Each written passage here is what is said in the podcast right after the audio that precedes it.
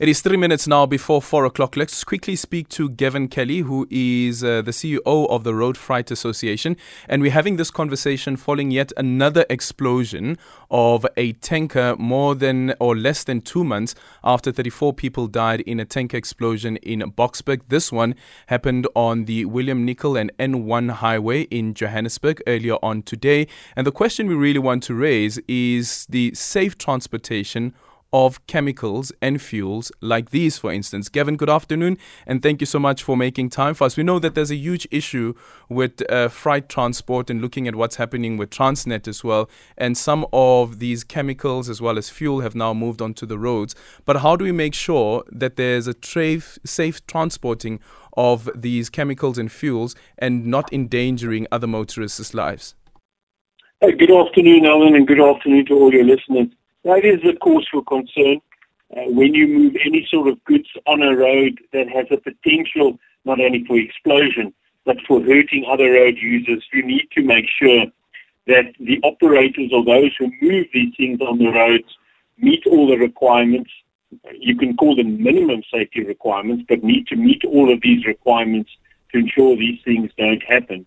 You just need to know that this wasn't a truck. This yep. was a small vehicle and there's a gap here because if you move dangerous goods, things like chemicals, like was in this tanker, under a certain mass or a certain quantity, then you don't need to meet some of these requirements. And that's something we need to look at. We can't have this sort of thing happening. So, what would some of those requirements be um, that you don't need to meet if you have a small tanker like this? Well, first of all, your driver doesn't have to undergo the specialized training in terms of of uh, we call it drawing, but having a trailer or a, a vehicle filled with these chemicals. So driving far more defensively, far more safely, having the right sort of equipment to deal with an emergency, understanding how that vehicle will react in terms of being loaded or half loaded.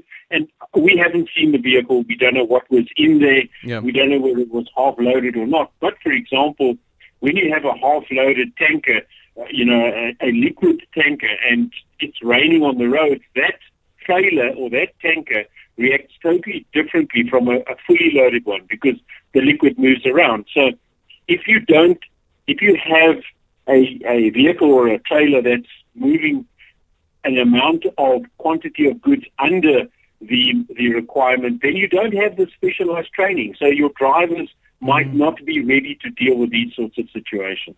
Thank you so much for your time. Gavin Kelly is the CEO of the Road Freight Association. It's four o'clock, time for the news.